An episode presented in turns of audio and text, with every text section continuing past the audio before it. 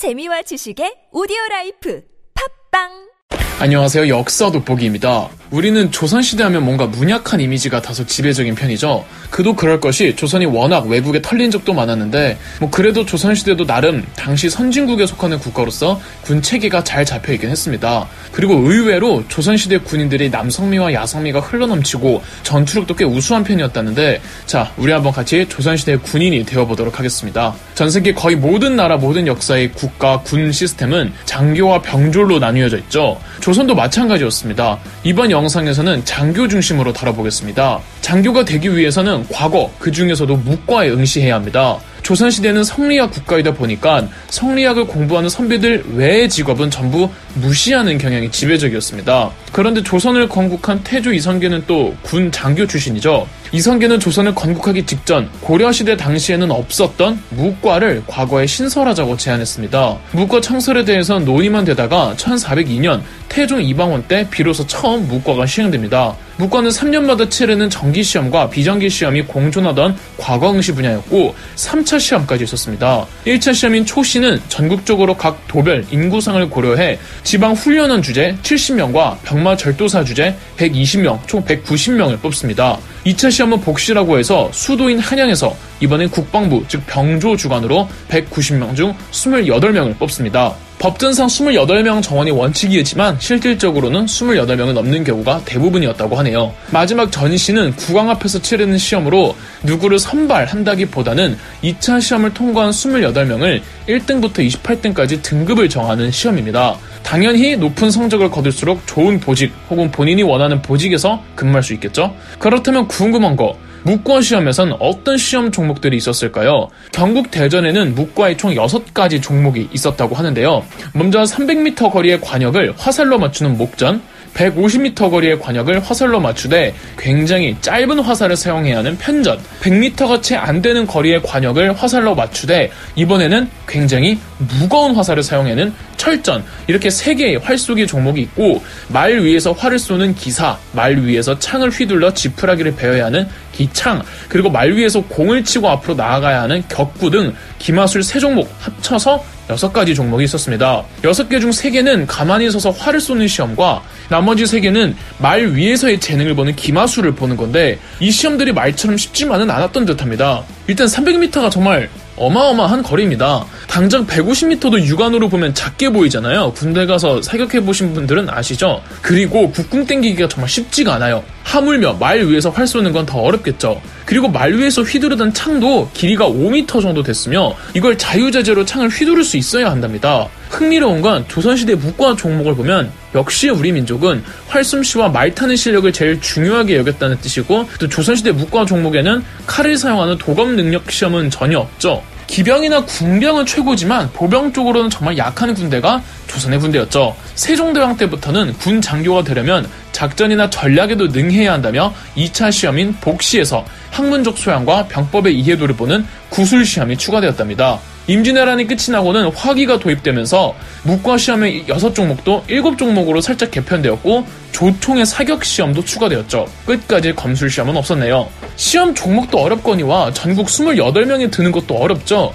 그래서 갑사라는 제도가 있었습니다. 갑사는 하급 실무진들만 뽑는 시험이었습니다. 갑사 시험은 무과보다는 쉬웠으며 간단한 활솜씨와 체력 테스트를 주로 봤다고 합니다. 물론 갑사를 통해서 높은 직급까지 승진할 수는 없었어요. 조선시대 무과와 갑사를 주관하던 곳은 국방부인 병조와 훈련원이라는 곳이었습니다. 자, 무과 중에서도 최고의 성적을 거둔 장교들은 어디로 부임받을까요? 수도를 방위하는 중앙군으로 갔을까요? 지방군을 지휘하는 장교로 파견되었을까요? 둘 다 아닙니다. 최고 무예 솜씨로 무과를 통과한 사람들은 국왕 경호실인 내금위로 부임합니다. 그만큼 내금위는 조선 제1의 무사들로 구성되어 있었으며 선발 기준에는 용모, 즉 비주얼도 봤다고 해요. 몸짱, 얼짱들로만 포진된 게 내금이었어요. 심지어 내금이 장, 지금의 경호실장 품계는 총 2품으로 각 부서 차관들이랑 품계가 같았습니다. 국왕 경호실은 내금이 외에도 기병 경호원들로 구성된 겸사복과 서얼들로 구성된 우리미가 있었습니다. 내금이 겸사복 우리미 이렇게가 이제 3대 경호실이었는데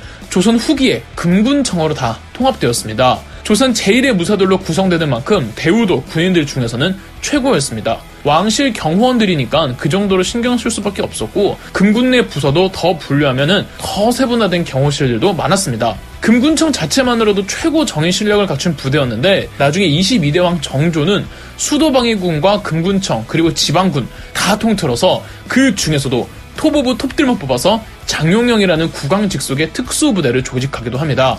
무사 백동수로 이름을 알린 백동수도 장용영 출신입니다. 자, 이런 특수한 경우를 제외하고는 수도 방위군인 중앙군과 지방군을 지휘하는 장교로 부임하게 됩니다. 먼저 중앙군의 장교로 부임해 봅시다. 수도를 지키는 중앙군은 총 5개가 있었고 5위라고 불렀습니다. 단 무과 출신으로 5위의 장교가 되어도 승진에는 한계가 있었습니다. 5위 총지휘는 결국 문관에게 맡겼기 때문이죠. 왜 임진왜란 때도 선조가 궁궐을 비우고 도망갈 때 최대한 늦게나마 수도 방위를 지휘했던 사람이 당시 우의정이었던 류성룡이었잖아요. 조선 후기가 되면 기존의 수도 방위군 5위는 유령 조직이 되고 5군영이 새롭게 조직되어 수도 방위군으로 주둔합니다. 5군영 중 가장 먼저 창설된 곳은 훈련도감으로 훈련도감은 임진왜란 도중 류성룡의 건의로 조직되었습니다. 약 4천명 정도로 구성되어 있었고 경복궁 서쪽, 즉 지금의 서대문구, 서촌, 세종로 등지를 지키는 부대로 5군영 중 가장 전투력이 높았던 것으로 보입니다. 두 번째는 인조가 즉위한 지 얼마 안 돼요. 만주족의 침입에 대비한다는 명목으로 조직한 어영청입니다. 병력은 약 3,000명으로 예상되며 경복궁의 동쪽, 지금의 대학로와 동대문 역사 문화공원이 있는 곳을 방어했죠. 어영청은 화기를 다루는 병력에 특화되어 있어서 사격과 포격에 관해서는 최고였지만 점차 시간이 지나면서 군기가 느슨해졌고 여기서 유래한 말이 어영부영입니다. 그래도 인조는 불안했는지 서울의 북부를 지킬 총용청을 조직해 북한 산성에 주둔시켰고 서울의 남부를 지킬 수어청을 조직해 남한산성에 주둔시켰죠. 마지막 오군영은 금이영으로 청계천 남쪽에 지금의 명동 일대와 을지로를 방어하는 부대였습니다. 일각에서는 금이영이 전원 직업 군인으로 구성되어 있어서 돈이 가장 많이 나갔던 부대였다고 합니다. 훈련도감, 어영청, 총용청, 수어청, 금이영이 5군영인데 각각의 대장들을 군용대장, 어영대장, 총용사, 수어사, 금이대장이라고 불렀습니다. 다 높은 벼슬이고 실질적으로 부대를 운영하는 대장들이었지만 전시에는 대장보다 더 높은 제조 혹은 부제조라는 관직을 임시로 만들고 문관을 임명해 어, 문관이 부대 전체를 지휘하게 했습니다. 지방 근무지는 수도 방위군인 중앙군과는 또 다른데요. 조선시대에는 지방으로 파견되는 수령이 군사권도 쥐고 있었기 때문에 문관도 파견되었답니다. 혹은 문관이 지방관으로 파견됐다가 군 장교로 노선을 바꾸는 경우도 덜어 있었습니다. 대표적으로 권율 장군이 있는데 권율은 원래 군인이 아니었어요. 권율은 묵과가 아니라 문과 시험을 치른 문관이었는데 지금으로 치면 의주시장, 광주시장을 역임하다가 임진왜란 도중에 군대 지휘에 탁월한 능력을 보이면서 장군의 길을 걸었죠. 사극을 보면 자주 등장하는 현감, 현령, 군수, 도호부사, 목사 등의 지방 관직은 무관과 문관 모두 임명이 가능했고 지방관들 중 가장 높은 건 관찰사였습니다. 경상도 관찰사, 전라도 관찰사, 충청도 관찰사, 뭐 황해도 관찰사 이런 식으로 말이죠. 지방관들 중 가장 높은 관찰사에는 문무관 다 임명될 수는 있었으나 관찰사는 거의 대부분 문관들이 임명됐습니다. 왜냐하면 관찰사는 해당 지역의 군사 방면 외에도 행정, 경제, 복지 등 두루두루 관리를 해야 했거든요.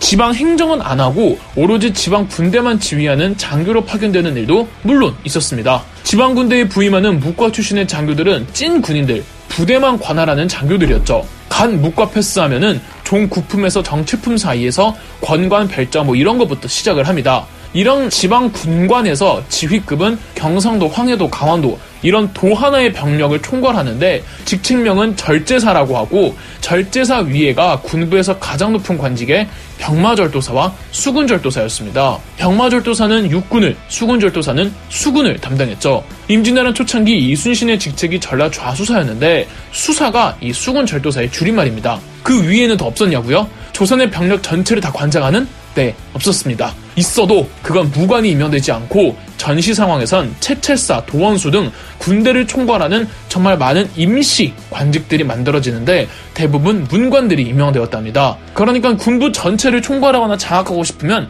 무과가 아니라 문과 시험 쳐서 문관이 되어야 했답니다. 조선시대의 중앙군이나 지방군이나 결국은 최종 결정권자 및 총책임자는 문관이었습니다. 물론 현장에 경험 많은 장교들을 믿어주던 문관들도 있었지만 병법도 모르면서 괜히 나섰다가 큰 코 다친 적이 오히려 더 많죠. 그럼에도 신분 질서와 신분 차별이 심했던 조선시대에 명망 있는 가문에서 태어나지 못했거나 신분이 돼서 딸리거나 서얼일 경우에는 문과 시험에 제한이 있었기 때문에 무과가 유일한 출세의 통로이기는 했습니다. 여러 사회적 변화의 추세로 인해 국방과 군사제도의 개혁의 바람이 부는 최근 그럴수록 더 역사를 참고서로 삼아야 하지 않을까 싶네요. 그럼 역사 돋보기였습니다.